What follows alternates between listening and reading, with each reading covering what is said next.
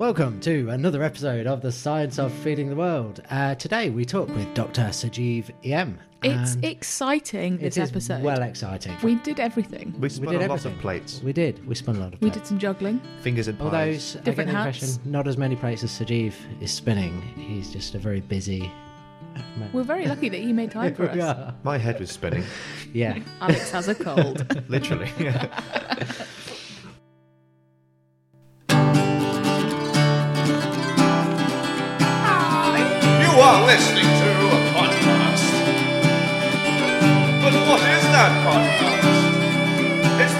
the science of feeding the world.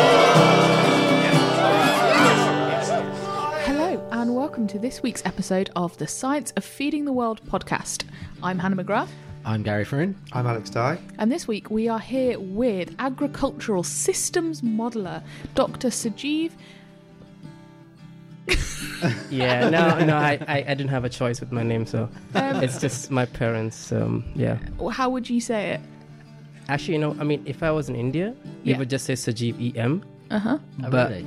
yeah, but I think uh, basically it's like Sajeev Erangapurat Mohan Kumar. So Erangapurat is the family name. good. Mohan Kumar is my dad's name, Mm. and uh, I've missed two flights. Um, been held up at so many airports because there's a lot of you know people tend to misspell it because it's Oh, wow. super long. Yeah. So my parents never thought I would make it out of India. So, you know. but here I am talking to you guys today. So So, Dr. Sajeev EM. that's perfect. Yeah, Wonderful. easier for everyone. Yeah. So, what goes in must come out. Why shit matters is what I have been given the creative freedom to title this episode. yeah. Would you like to clarify about why organic amendments, manure, shit, whatever you like to call it, why that matters? yeah, the title that I have here at Rothamsted is a postdoc uh, working on as an agricultural systems modeler. So I look at cropping systems and also livestock. I mean, I like the creative freedom that you took. Uh, so I, I, I, I, did I did work on uh, manure. So basically, I looked at manure as um, emission source. So I think a lot of times, uh, you know, when you look at livestock and manure is produced, it's a source of nutrients for the soil. But at the same time, if it's not managed properly, there's emissions coming from manure. It could be ammonia emissions, which leads to air pollution, and then also nitrous oxide emissions, which is a greenhouse gas. So one of the things that I look at is how to like manage this manure in a sustainable way, so you can reduce emissions. And it's quite interesting as well because there is a lot of feedback between different emission sources. So there are certain ways to reduce greenhouse gas emissions, like nitrous oxide, but then you end up increasing ammonia emissions. Have you just summarized your entire PhD in like, I don't know, 35 seconds or something mad? Yeah, I've been trained to do it. So That yeah. is a Yeah. massive skill. So this was your PhD. That was my PhD. Yeah, When did you finish that? uh, that was uh, in 2018. Okay, so a few years ago now. Yeah, I was in Austria at the time. Yeah, Oh wow. yeah, yeah. So Mm. Exciting. Why are you here? Why did you go I ask that question myself every day. Like, no, no, but I mean, Rothamsted is an exciting place to work. So yeah, So if we talk about the context of why uh, kind of emissions in farming matter, do you want to put that perhaps I into some context? wonder about that because people you hear people talking about methane from cow farts and the, the Yeah. kind of stuff that comes from manure and i'm like is there really that many cow farts in, in the world like that that's causing a problem is there that much manure how do you know how how is it so, is it a big enough problem to affect Does climate compare- change all of that thing to a flight? We have, I know we have um, at Rothamsted as part of our science communication thing. There's a there's this plastic cow thing that we take out to Oh, all yes. our events. Everywhere. That's like an example. There's you know uh, greenhouse gas emissions from cows Sure, and livestock, Yeah. and it's this cow that obviously the kids come up and they go, oh look at the cow, and they press a button and it goes "Buh," Yeah, really yeah, yeah. loud. Alex, you can burp on demand. We all know it. yeah. I mean, So oh, basically, they um, I mean, it, it just gets really tiring throughout the day. But sorry, yes, back to the question. No, no, I think uh, that's that's a very important it's- question. Yeah. Mm. So I think agriculture. I mean, of course, I think you've been having conversations with previous people. Uh, it's a source of food. Uh, also has environmental impacts. For instance, you know, if you look at manure alone, it leads to a lot of ammonia emissions, air pollutant. Majority of ammonia emissions come from manure. Uh, then, if you look at climate change impacts, uh, around 10% of the greenhouse gas emissions from the world is produced from agriculture. So, it is a significant emitter. But the important thing is that agricultural systems are a living system. So it's not only that it emits uh, you know greenhouse gas emissions, but due to climate change, it gets impacted by it as well. So it's not only like you know you reduce emissions from agriculture, but you also sort of like try to like engineering engineer it or like try to adapt it to a way that it can cope up with the impacts. So it's it's sort of like a very unique system in that way because it's not like a you know machine or something. Hmm. and It's that's It's not like a factory that you turn off and it- Exactly, you know, if yeah. you stop making cement, you Yeah. okay, you get rid. But actually, agriculture is yes, a living system, yeah. And people need food, and like we need to produce food, so we need to find a you know kind of a better, or safe way to like sort of do that without impacting the planet so much. Hmm. Yeah. So, if we were to try and look at greenhouse gas emissions from the agricultural sector, where are they kind of coming from? Because I'm guessing, you know, there will be some food waste, there will be some livestock, there will be some um, like uh, fuel emissions, the Fuel, tractors driving tractors, around the yeah. place. um, yeah. uh, do you know much about how those break down?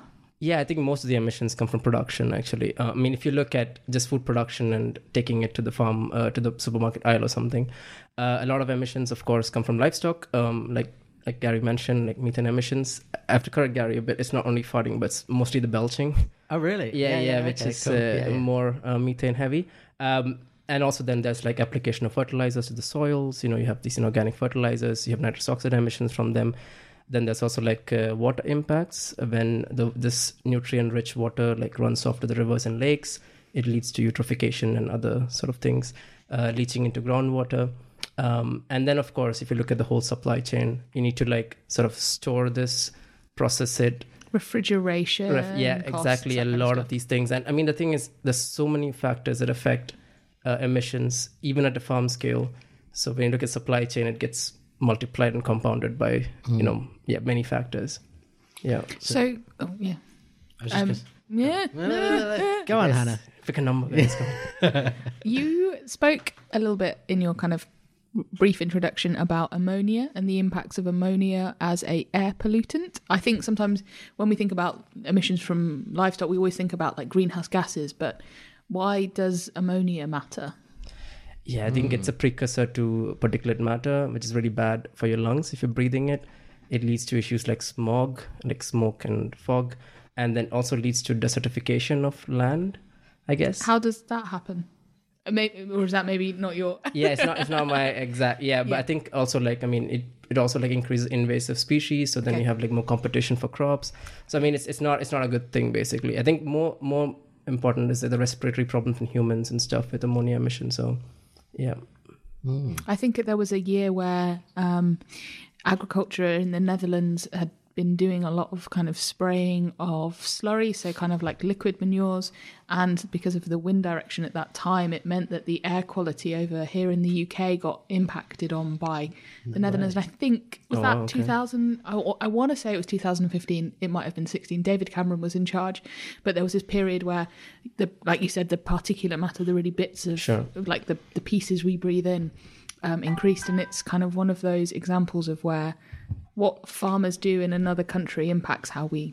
Oh yeah, definitely. Yeah, I think I mean with climate change, you see that like I mean you know you see this whole debate about policy of reducing emissions from India or China because yeah the climate is affected everywhere, not independent of where emissions are coming from. So yeah. So cool. Hmm. So how how much? At what point does ammonia become too much? Where where does it start? What starts to happen as it sort of comes slightly above the level of acceptable ammonia? Yeah, I mean, I'm not a uh, atmospheric scientist, uh, but no, but I think like yeah, I think uh, um, th- there are like measurements. I mean, for instance, like you know, in India, like you have this problem with um, uh, people bursting firecrackers and leading to a lot of uh, uh, you know particulate matter accumulation, and then after it reaches a certain point, then it's considered harmful. So WHO has these standards that it lays out, like with the terms to like the measurement, and then once it crosses that, then yeah. But I mean, the point here to note is that yeah, agriculture is is a very significant contributor to ammonia emissions, and it's like a localized air pollutant. So So, and these ammonia emissions typically come from the applications of manure, which is what you did Yeah. your PhD on. yeah, I think so. It's basically like uh, yeah, how you handle manure as well. So there's a lot of uh, processes that go in. First, you have to get the manure, how you store it, are you treating it, and how you're applying it to the soil. So it has implications on how emissions are generated. So should we talk a bit about modelling then? So you, we hear, I think probably pe- the general public and people who aren't scientists. Like Yeah. they, you know, we hear a lot about models. We hear about climate models, Yeah, sure. and they, they, we kind of hear them all the time. But understanding what what is a model really, what does that even mean? Yeah. Um, what is one, and kind of what what do you do with them? How do you put a model together? Um, yeah, so models are basically, I think, so I think you've spoken to people here, and there's a lot of work happening at Rothamsted where you try to understand um, agricultural systems in terms of how productive they are and also what's the environmental impact. So there's a lot of people measuring emissions or measuring crop growth, looking at different soil types or different weather patterns, and understanding how all of this affects different things. But I mean, there's a physical sort of like limitation as to how many combinations and permutations you can try to sort of do it physically on a field. Hmm.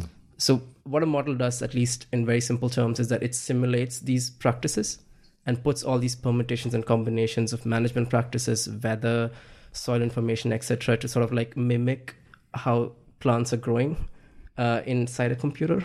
It's and- SimCity. Or, yeah, sort of. Yeah, but I mean, a bit more empirical and science based. Yeah. So you do what's called simulation modeling. it's simulation modeling and then we can pull different levers inside that like in terms of you know what if uh, you know at least from with the current system you can say that okay what if a farmer goes to no-till like from conservation from a conventional tillage? Or what if a farmer applies more fertilizers? Like where is the point where we say that okay don't apply more fertilizers now because you're not going to get any benefits on the yield you're just going to increase emissions? So you can answer these questions but it gets super interesting when you look at the future because there's no way you can test situations in the future on the field. For instance, climate change is going to make you know our environment or weather like more warmer. What Im- implications it has on cropping systems? Should I install an irrigation system to counter that? So these sort of questions or policy questions, right? Like, Yeah. what if the UK goes vegan? Like, Yeah. what implications does it have on land use? what implications does it have on the environment so i mean you yeah so this is just like basically a like a system where you can answer these questions hmm. So what I know from doing ecology, where I try and study like the whole your okay, I don't study the whole world, but you have to take into consideration these kind of huge, complex, um, interlinking components. So you know, you might stop using a plow and start using more fertilizer, and you know, these things interact in ways that perhaps we don't even understand the science of what might happen as a kind of implication what what do you think about kind of uncertainty in modeling? And because you know mod, if if if we could predict what was going to happen perfectly then i'd constantly win the lottery kind of thing you know? Yeah no definitely. I think i think that's that's a very good question. I think there's a, this uncertainty depending on you know for instance even the weather data that comes in uh, for the future for climate change impacts or something comes with an uncertainty then you put that into this model and you compound that uncertainty by multiple folds. The way i look at it is that modeling provides your direction or like a direction of change in terms of what's happening. It's not that one number that you want to depend on. So it sort of like gets all the relationships and the system together to give you a trend of what could happen or what are the mm. possibilities. So yeah it's not like a silver bullet sort of I guess thing. yeah. even if there's some uncertainty in the result, what it can also show you then is connections between things, right? If you, Exactly, you yeah. adjust one thing over here and something breaks over there or something else changes over there, um, you might not have seen that, I guess, until you put the model together and start to see these complexities start to emerge and these ch- No, exactly. I think that's that's super important because I think like yeah, I I I'm a, I'm an agricultural systems modeler, so it's basically looking at the whole system. So I mean, you look at like you know, like I said, impacts on ammonia emissions, on nitrous oxide emissions. That's a climate change was air pollution question. Or if you throw in like animal welfare into it, then that becomes a different proposition altogether yeah. then there's water quality impacts so it's just like you know when you consider the whole system you kind of develop like situations where you can say like okay i mean i can tolerate this up to a certain point because i don't want this to cross the mm-hmm. threshold but if you just focus on one thing then you're like missing the whole point yeah Does some of those things you mentioned, like things like animal welfare? I guess to, to put that into a model, you have to somehow quantify that, turn that into a number. Do you is that do you have to kind of find a way to turn everything into a number to put it in some kind of grand equation that is your system's model? And no, you, uh, yeah I I think animal welfare was more like a qualitative sort of approach that we so took qualitative versus quantitative so yeah yeah how do you describe that and how do you put that into a model? Yeah, no, I mean, in terms of animal welfare, what we did was uh, we looked at like, I mean, I was looking at pigs at the at the point and looking at how you can reduce emissions in pig housing systems. And what we found out was that if you design a system like housing system, which sort of mimics like what pigs want to do outside, you could sort of reduce emissions because pigs had this unique habit of like um i don't want to say shitting but yeah defec- defecating or whatever uh, at one place but they don't want to lie in that place so they'll lie somewhere else. Um what usually happens is like pigs especially in eu and stuff the way they're grown is like they're grown on these slats. So they have these so small gaps between the you know where they stand and it's not good for the pig's feet. I mean they cut their feet and then they also like don't have any good areas to lie or root because they need hay or something like that to root um, so if we provide like a system where we decided that we'll have a half the stable, like whatever, um, with hay, so they have the natural behavior of rooting and lying down and having a warm environment. But they, when they want to like go defecate, then they go to the slatted area, and the slatted area basically this basically reduced emissions because you're reducing the amount of area that's exposed manure exposed to the air, and at the same time you're providing welfare. So it's just some kind of an approach where you're like yeah you can achieve both sort of like you know maybe not the perfect way but in a way that's like you know a you know a peaceable like appealing for the pigs in terms of their welfare. And we we we had like four categories which we said like we want to take these four categories and this is what they get outside. So we want to mimic that inside the housing system and then you can reduce emissions. But it's it's interesting. I worked with a philosopher on this and it was like uh, quite quite a, an experience getting deep. Wow. no it was yeah i mean uh, yeah it was quite an experience. Yeah it was very good though. Yeah And I suppose it's I suppose that with that idea, you it's not too expensive for a farmer to implement that as well. So it's it's quite mm. beneficial all around because they're not going to break the bank to implement Yeah. something like that. No, it's not. But I think it's yeah, it's just like yeah, it's need to communicate this clearly, you know, mm. like uh, and also like I mean, uh, things like also solutions when you implement something like this, you also need to follow it to the downstream, like how to use the manure and you know like yeah, how to build a system and what is going to be the cost when you're going to break even. So things like that are important for farmers. I think yeah. It's time for the rapid fire questions. It's time to ask some questions really, really fast. Let's have some rapid fire questions. Beer, All right. Sorry, Alex. Oh, That was a I rapid. That was the rapidest fire as well. complete silence for this round. I mean, I have to speak, right? Yeah, yeah, but Yeah, yeah, okay. yeah. No, no, I was like, it's like yeah, okay. Mm. bogeys. we'll let's, edit that let's, out. let's wait for it. Beer or wine? Beer all day. Saturday or Sunday? Saturday for hangovers, Sunday for rest. Python for loops or Fortran subroutines? Um, I don't know what that one means. uh, Fortran is a very old language. I mean, that's the language I code in mostly. So You code in Fortran. yeah, I know. It's, Get to date. no, but I mean, I've, I'm I'm I'm I'm partial towards Fortran, so I'd say Fortran. Yeah, but Python is a cooler language. I think it's super super useful. Yeah. Mhm. It's also a snake. Oh yeah. Table tennis or regular tennis? Table tennis. Um, I suck at tennis. No, I'm horrible. See, like it's a smaller version. Better I, I know, yeah, because I al- always end up like hitting the ball out of the fence. I, I don't even know if it's physically possible, but I managed to do it. Like I, I'm so I'm so bad. Yeah, Right or wrong? R- It's a wrong. difficult question. Runs that a good, yeah, it's a Wrong. good answer. Oh, Yeah, okay. you learn more. Autumn or winter? Autumn. Anything other than winter. Night or day? Night. With your liquid manure housing systems, air scrubbers or frequent removal? Wow, I I never expected that. Okay. Um. wow. Uh, I, would- I would say I would say frequent removal. Really? Yeah. I We'll mean, have to as- come back to that because I need to know what these things are. we'll come back. Okay, Yeah. we'll, we'll, we'll go into more detail on that. Uh, you have to. Uh, you're gonna have to forgive me here for my, my, my ignorance on this one. I'm gonna try and pronounce a name that I'm, I'm unfamiliar with. Uh, Sachin Tendulkar yeah, that's it. or Steven No, Gerrard? no, no. So, oh, oh, oh, okay. Oh, wow. Okay. I didn't expect the Steven Gerrard one. Oh, man. Uh, I, mm, this is so difficult. Uh, We're gonna have to play like a ticking time bomb. question. Uh, We ask the real questions on this podcast. this is, This is the philosophy of feeding the world. Uh, of all the questions, this is the one that's clearly inflamed your passions. I know. Now I, got, I have to. Uh, people are going to kill me. Like, uh, the pressure. I mean, It was a good question. Who made that question? Oh, you're evil. um, I would say Sachin because I have, yeah, because I mean he's one of the first sports persons I grew up, you know, watching, and yeah, I mean there are literally times when everything used to stop. The whole of India used to stop when Sachin is playing cricket.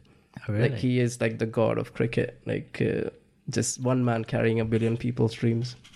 That is a great That was way to be described. Uh, yeah, that's also the name of a movie. But okay, right. I'm not taking credit for Yeah, that. yeah, Yeah, yeah.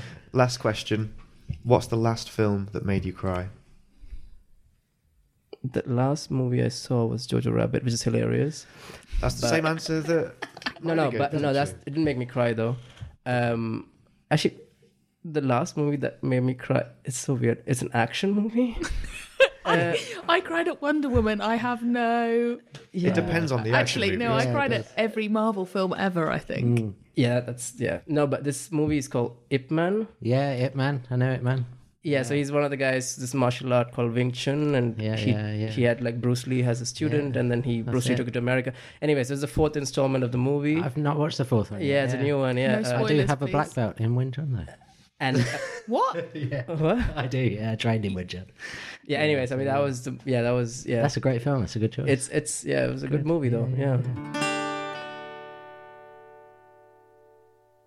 This kind of idea of having to look downstream and communicating with farmers so you have a kind of practical change that they could make that reduces emissions, increases animal welfare.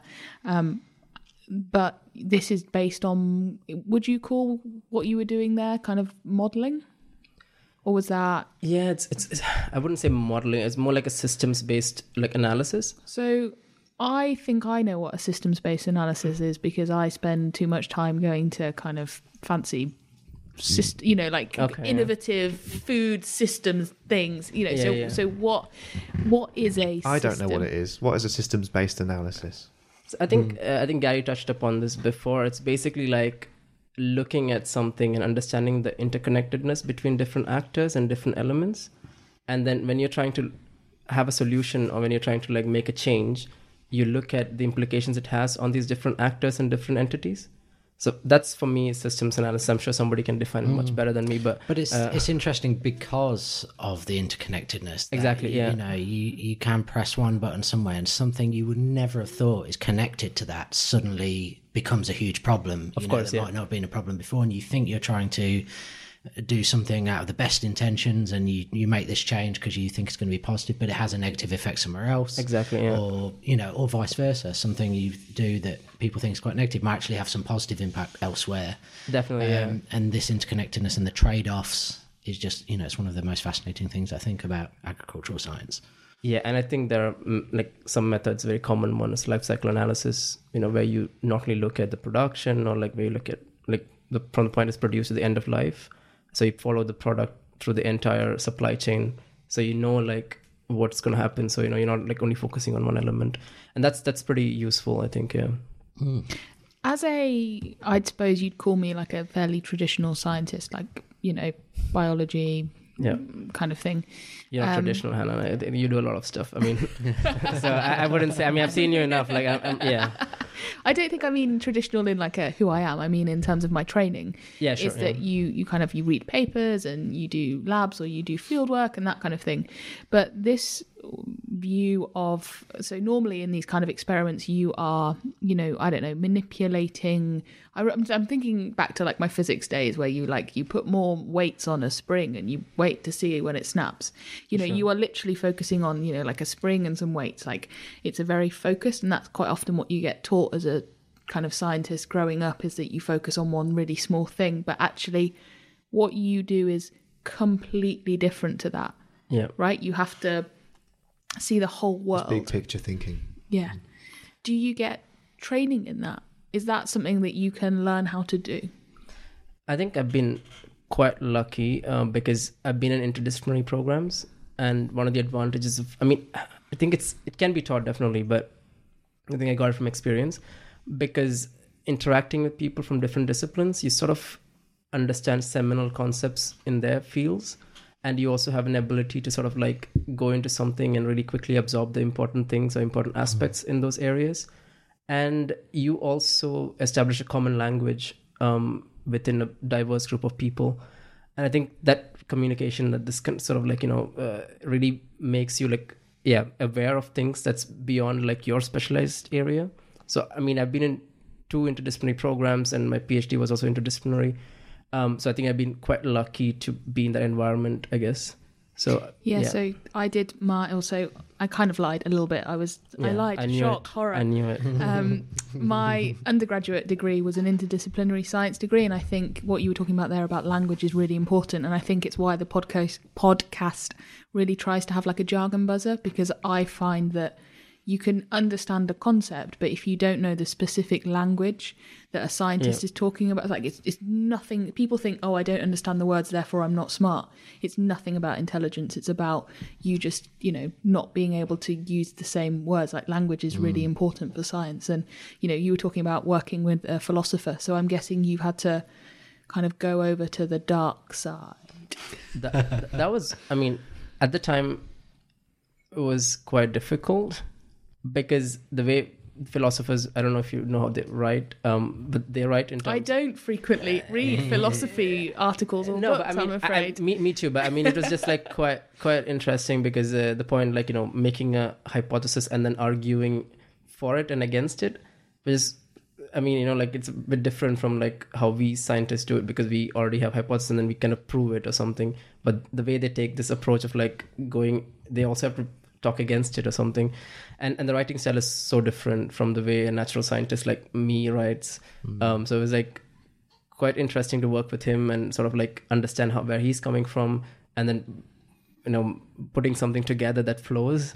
That was it because in the beginning it was like quite clear that this section is written by him and this section is by me.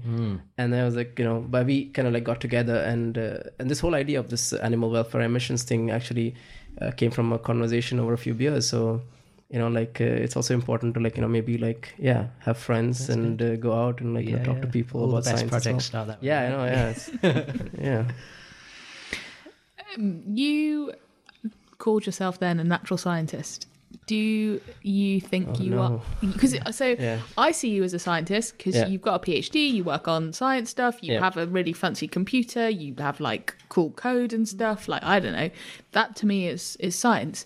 Do you Yeah. call yourself a? Well, you have just called yourself a scientist. i did yeah um but we caught you out. yeah i know yeah i shouldn't have like yeah, i should have been prepared i know uh, but um yeah i think i think i'm a scientist but i never actually felt like a traditional scientist uh, in a way that like one that works in a lab or works on specialized things and like really goes very deep into like certain topics um uh, i mean for me like like like we discussed before i'm more of a big picture like systems focused kind of guy um, so I understand the concepts, of course, but for me, I, I want to like develop solutions that has an impact, or where I can cha- see a change in like behavior, or I can recommend something that's a bit more practical. I, I I don't know. I mean, I think in my head at least, I feel like I'm not exploring topics like super deep, or like I'm not like studying something for ten years or something. I, I touch upon a lot of aspects, and I think it's probably impossible to like research all of these things in detail. I don't know if I answered the question right.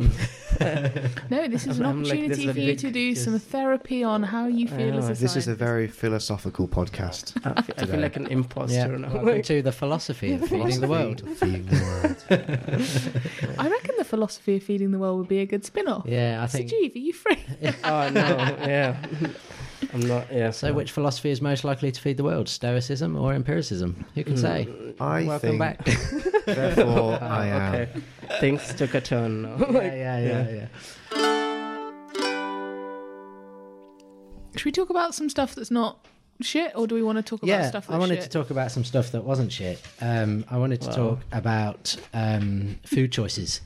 Um, I know that this is one of the things that you've looked at a fair amount, and we've talked about it in the past. And this kind of question of how do people make better food choices? It's really hard. I Yeah. admit that even after you know working in a place like this. Um, you know where sustainability is such a huge thing i still walk into the supermarket and i think sometimes i just grab what i grab you know i want chicken tonight i grab the chicken i want this tonight i grab this and it's hard to know how to bring in all of this complexity into my food Definitely. choices No, i don't no, want to yeah. have it yeah yeah so No, yeah, I mean it's it's difficult for me as well, but I think yeah, I mean now you've thrown like health also into the equation, which Yeah. is makes it a bit more complex as well. But I, I think like there's two ways of like looking at sustainability of food. I think one is definitely we talked about a lot from the production side of things. We're like you know trying to like make it more sustainable from the production side, but also like consumers also choices that consumers has has an impact on sustainability as well, and also on their own personal health. Um, but there's so much information out there uh, in terms of you know like uh, what a normal person can comprehend and i mean i might have an excel table on my computer where you know i have information on the nutrient composition and the environmental impact of different food products. But i mean i myself cannot like go to supermarket and make choices based on that. And i think uh, recent surveys that came out like from yougov i think um, almost two-thirds of the consumers um, want information about food. Um, so I mean, I, I mean, why I'm talking about this is because as sort of like plugging my startup here. Uh, what is the point of having a podcast if, you can't do a shameless plug. no, yeah. no, no, but I mean, uh, no, it's just that like something that I worked on for like the last one year was basically uh, trying to give uh, like a digital service for consumers when they're shopping online for food, like you know, basically if you use Ocado or like Amazon uh, Fresh or something, um, a very easy way to communicate alternate choices that have a similar nutritional value to what you choose, but lower environmental impact. So, I mean, the consumer really doesn't have to sort of crunch the numbers or like understand, you know, the system so much, but they can easily like, you know, replace things from the trolley once they buy something and just giving choices and information to consumers to make them more empowered about their choices. Hmm. And it's optional. I mean, they don't have to sort of, you know, make that choice and it's sort of like have a, has a gamification approach as well in the end where you can compare yourself in terms of you know the emissions that you saved or like environmental impact that you had with respect to your community or like the uk or the world or whatever so um it, it- that was just something that you know and i think it's super important that consumers also take action and feel sort of responsible for Can I Yeah. challenge that? sure I think we're we're we're a safe space, the Science Feeding Yeah, Law okay. podcast. Um, I am a bit cautious about putting all of the emphasis on consumer behaviors and consumer choice. I think when the thing that concerns me is that the power that these large corporations have over what we eat is massive. Like it is huge. And sometimes I wonder if all of this push on kind of like ethical guilt. You have a water bottle, therefore you fa- you know like if you have like a plastic water, you buy a bottle of water, you failed. If you I don't know, eat a beef burger, you committed some mortal crime. And I, I kind of wonder how much of that is my fault as a consumer and how much of this is kind of bigger corporations saying, Hannah, you're the one who is ruining the planet because you have a, you know, you bought a bottle of water and, you know, actually, is it my fault that I've bought the bottle of water or is it the fact that we don't have free water station points more Yeah. regularly and you know and, and this kind of pushing it on to the consumer don't get me wrong consumer awareness is obviously really important and i think we should all know more and you know but how much of it should be me and how much of it should be the big corporations that are the ones who you know tesco's delivery like their logistics is going to have more pollution than me and my car Yeah, I mean that's a, that's a, that's a very good point. I think like I mean I would not say that consume it should be completely consumer driven. Um, of course, I mean, but if you look at like some of the movement that's happening um, around the world in terms of corporations and companies, uh, the the last uh, like you know the climate change the COP the conference of parties that happened in. It was supposed to happen. Madrid? It's supposed to happen in Peru, but it happened in Madrid for some reason. I don't know why. But it was yeah, whatever. It happened in Madrid. But yeah, the number of companies that actually committed to reducing emissions almost doubled. Um, and also, so I mean, and then you also have these kind of like you know carbon disclosure projects and stuff where companies are voluntarily reporting their emissions. So I see a lot of positives coming from that side. Uh, why I talked about consumers was that I think uh, there is, I mean, consumers does have an impact on the demand and on the market. So I mean, I'm not supporting the vegan. Uh, I shouldn't say I'm not supporting, but I I mean, there's a vegan uh, revolution that's happening, and I mean, if you see like the steady growth of like vegans and we, you know, veg January and all these things, you see more people like sort of uh, changing their preferences, and the market is sort of like adapting to sort of like cater to those needs. So I think there is some power in terms of consumer choices in influencing uh, companies or corporations, sort of like what they want to provide as well. But I mean, I wouldn't. I mean, like, I agree with you, like that. It's not only like you know guilt tripping the consumer into like making them feel bad or something. I think I don't think that's the way. Uh, I think it's more like encouraging them and giving them information and making it optional. And that's why I said this service that we wanted to provide was optional. So we're not guilt tripping them into something. It's basically like you have the information, you choose what you want to do. It's kind of helping them to make the choices that Exactly, they want yeah. to make. Yeah, exactly, yeah. It's very hard to make because Yeah. the information is just so complex. No, it's, it's super moment. complex. I mean, one of the things that we realized was like, you know, some things that you feel like, uh, for instance, lamb, for instance, that's produced in New Zealand is more, uh, less, has less emissions than lamb that's produced in UK, uh, because they have a better growing condition there. So I mean, people sometimes think, "Oh, local is always the best." You know, uh, you know, like uh, something that comes from outside is not the best, but that's not always the case. I mean, a lot of our f- uh, fruit and veg in the UK comes from Spain because it's, it's sort of impossible to like sort of grow them there You can't grow a lettuce here now, but you can in Spain. Yeah. Exactly. So I mean, but people if they're just going with this attitude that oh, I'm just gonna have local food and it's gonna be good for the environment, it's n- not always true. So It's true. There's a lot of kind of counterintuitive. exactly, yeah. Yeah, yeah. And I think I also looked at coffee or something, and I I've I've written down a quote from one of your thing, the bits, the slides that you sent over, saying Yeah. this is the case for coffee. Personally, I don't know where my coffee comes from, but if somebody told, uh, sorry, personally, I don't care where my coffee comes from, but if somebody told me that coffee from Kenya had 365 percent more greenhouse gas emissions than coffee from Brazil, then I would definitely reconsider my choice. yeah, because I don't have the information, and I, I mean, I'm not I'm not connoisseur of coffee. Like, I mean, I can taste between good and bad coffee, but Yeah, you know, like yeah. I just a cup of coffee is a cup of coffee. Yeah, not- exactly. I Yeah, yeah. no- I'm instant coffee all the way, but I constantly get Yeah.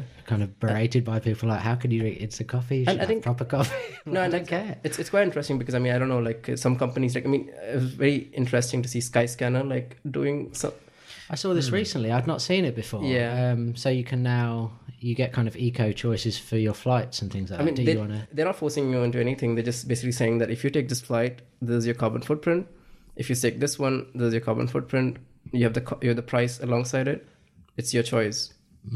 So I mean, this is like it's, it's it's you know I mean, and also like this is um, oat milk called Oatly, uh, and they put the carbon emissions on their packaging.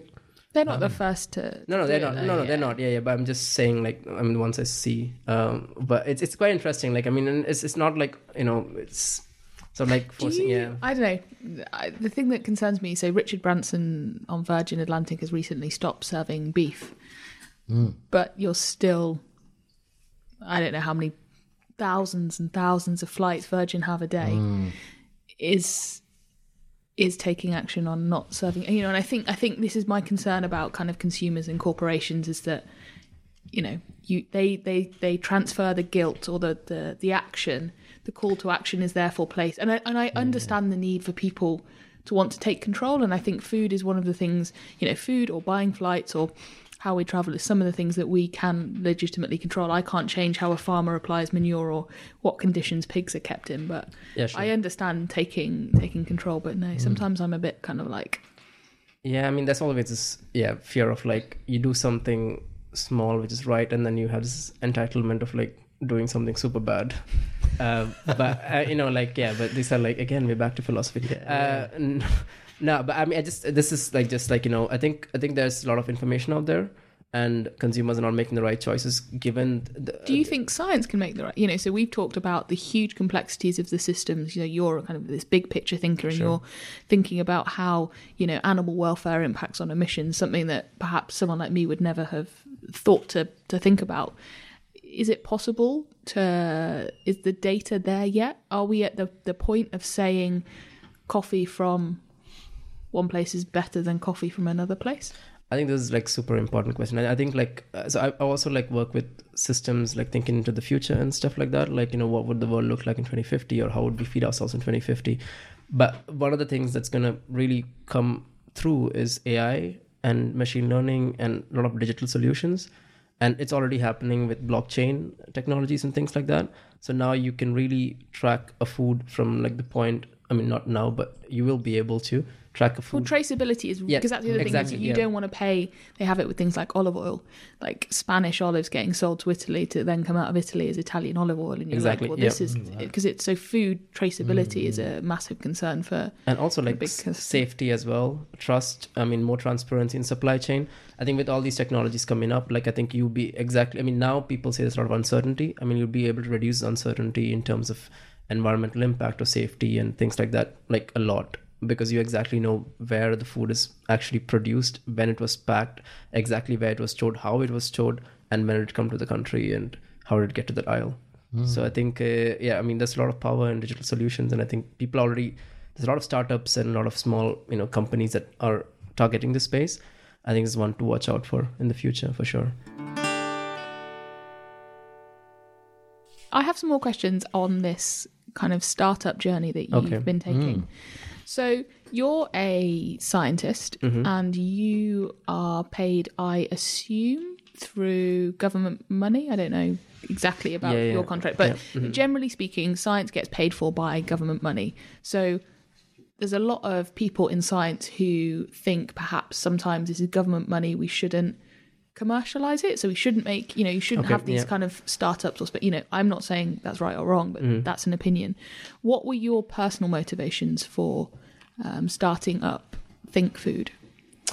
Um, I think first of all, it's just that I just, I mean, I, I I mean, I'm quite interested in like any of these initiatives that happen around communication, outreach, or like innovation. Um, and that was just the primary interest. I mean, I was not looking at commercializing it, uh, you know, in the in the beginning. Um, and, and the idea seemed cool to me because I've always worked on uh, looking at the environmental impact of food um, from production to the point where it goes to the supermarkets. Uh, and I thought I had like a niche in there, like in terms of skill sets. Um, and also when the idea developed through in terms of adding health and nutrition to it as well. And sort of like, you know, uh, the whole I mean, it was, it's- I mean, I think my motivation was just that I could actually like work on something and use my science to like make a real time impact, and actually could see it coming through in terms of you know actually working with consumers, taking their inputs, and also like working with people like Gary and like other communications people and stuff, and how to communicate the science effectively.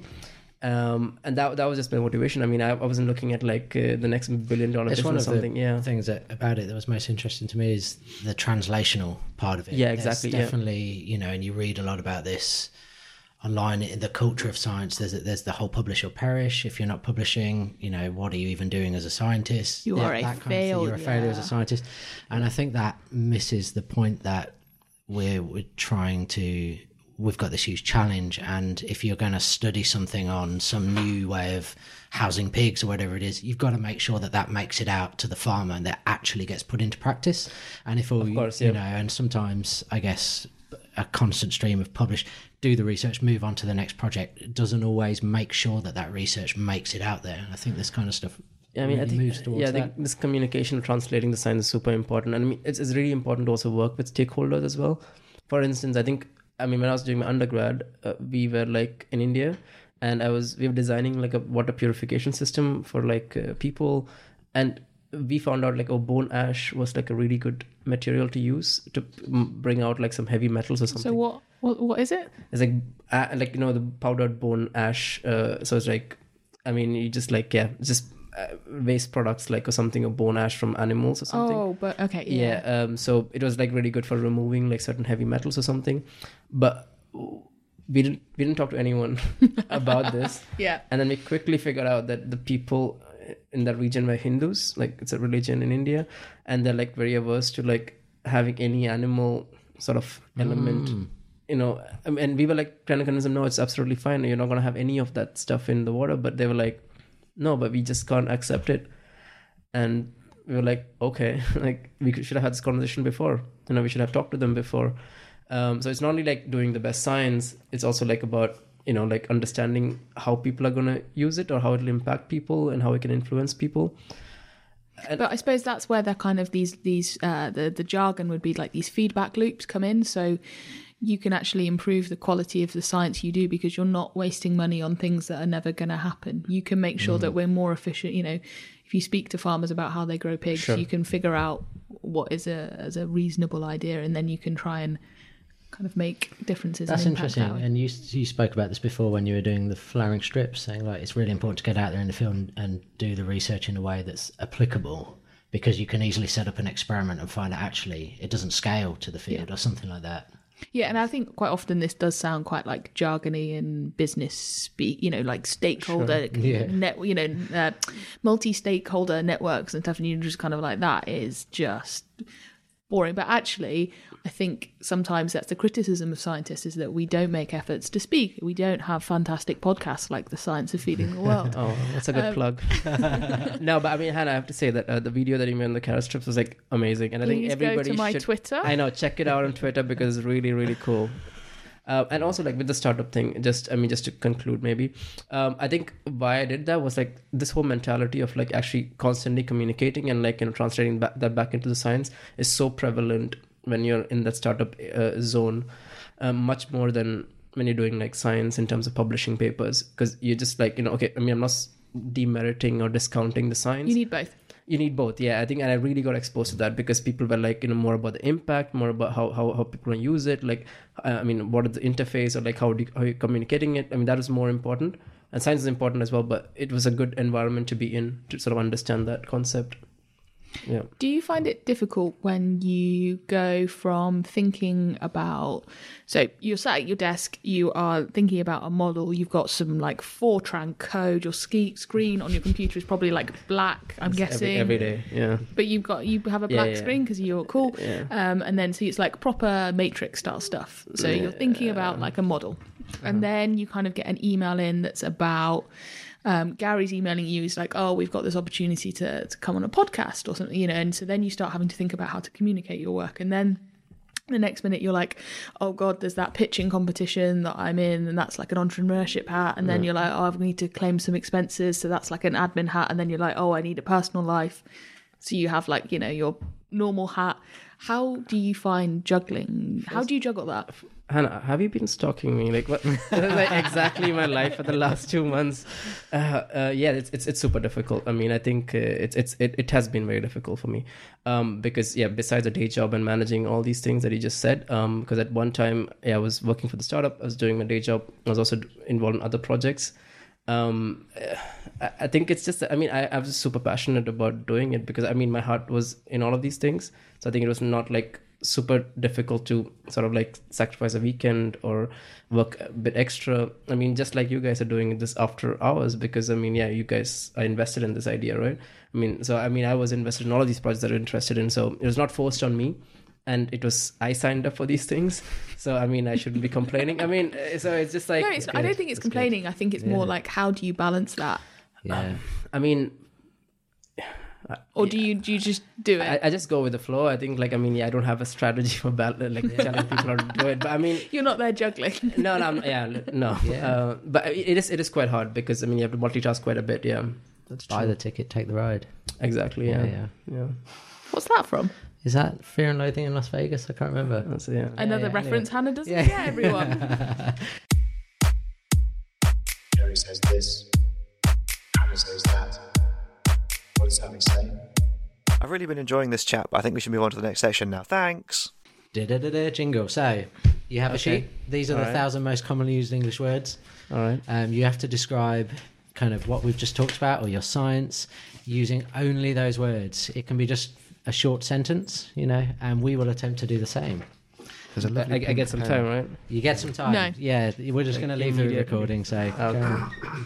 so, Sajeev, welcome back. What mm-hmm. is your sentence? I said change the business as usual to make food better for people and the environment.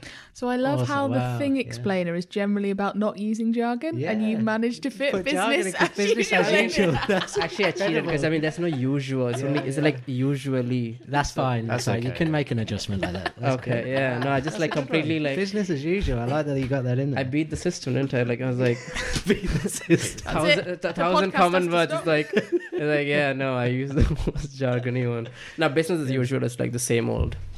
Or change the same mold to make food better. I got using computers to study connections between all factors of food production. Wow. How did you get that? Stop being so you know. Wow. I wanted okay. to put uh, because Can- couple, couple is on we- there. and I we thought you could have coupling swap as well. That's the thing that models do. Yeah, I feel like an idiot for making that sentence. Oh. I'm now going to sound like a primary school child. You look at the whole world to make it better. Wow, that should be like my highly specific. it should And be now like to- uh, my superhero tagline or something.